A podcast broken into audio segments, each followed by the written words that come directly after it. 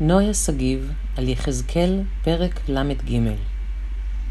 אוף, מחר הוא יום חדש. אומרים כי הדרך חכמה מההולך בה.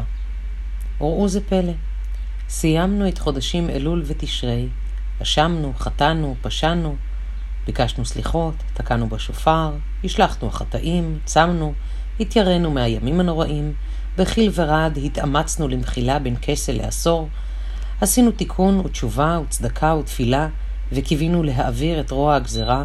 שוב צמנו, התרנו נדרים, פתחנו שערי שמיים, וזכינו סוף סוף להיכתב בספר החיים. חגגנו בשמיני עצרת שמחת תורה, והנה אחרי החגים.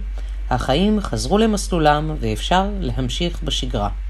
לחטוא, לנדור נדרים כי אפשר להתיר, ללכת רכיל, להאשים מישהו אחר שאיחרנו, לחנות בחניית נכים, לזרוק מהחלון ולקוות שאף אחד לא יראה, לסמס בנהיגה, ללכת בלי לשלם, לסכסך, להפיץ תמונות בוואטסאפ, להגיב תגובות נאצה בפייסבוק, כי המקלדת סופגת הכל, לא לעזור לחבר שזקוק לעזרה ב"אופס, לא שמעתי, הנייד היה על שקט", לדבר בעיקר על עצמנו.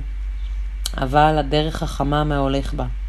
פרק ל"ג ביחזקאל מכה בנו בואכה השגרה. אם חשבתם שיש לכם תעודת ביטוח בזכות התנהגותכם הנהדרת בחגי אלול ותשרי, וזכיתם השנה לחתימה טובה שתספיק לכם לכל השנה, טעות בידיכם, וגם בידי. מדברי הנביא אמור אליהם, חי אני נאום אדוני אדוני אם אחפוץ במות הרשע, כי אם בשוב רשע מדרכו וחיה.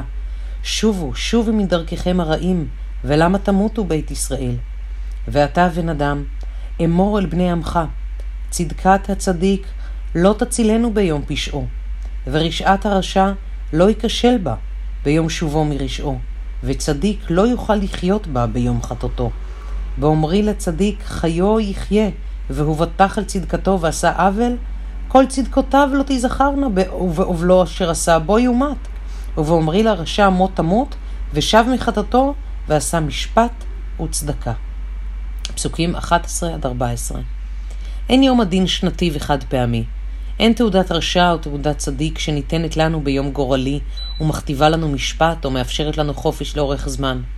כל יום הוא יום הדין, ובכל רגע נתון יש לרשע הזדמנות לשוב מחטאתו, ובכל רגע נתון הצדיק עלול ליפול, גם סתם ביום חול.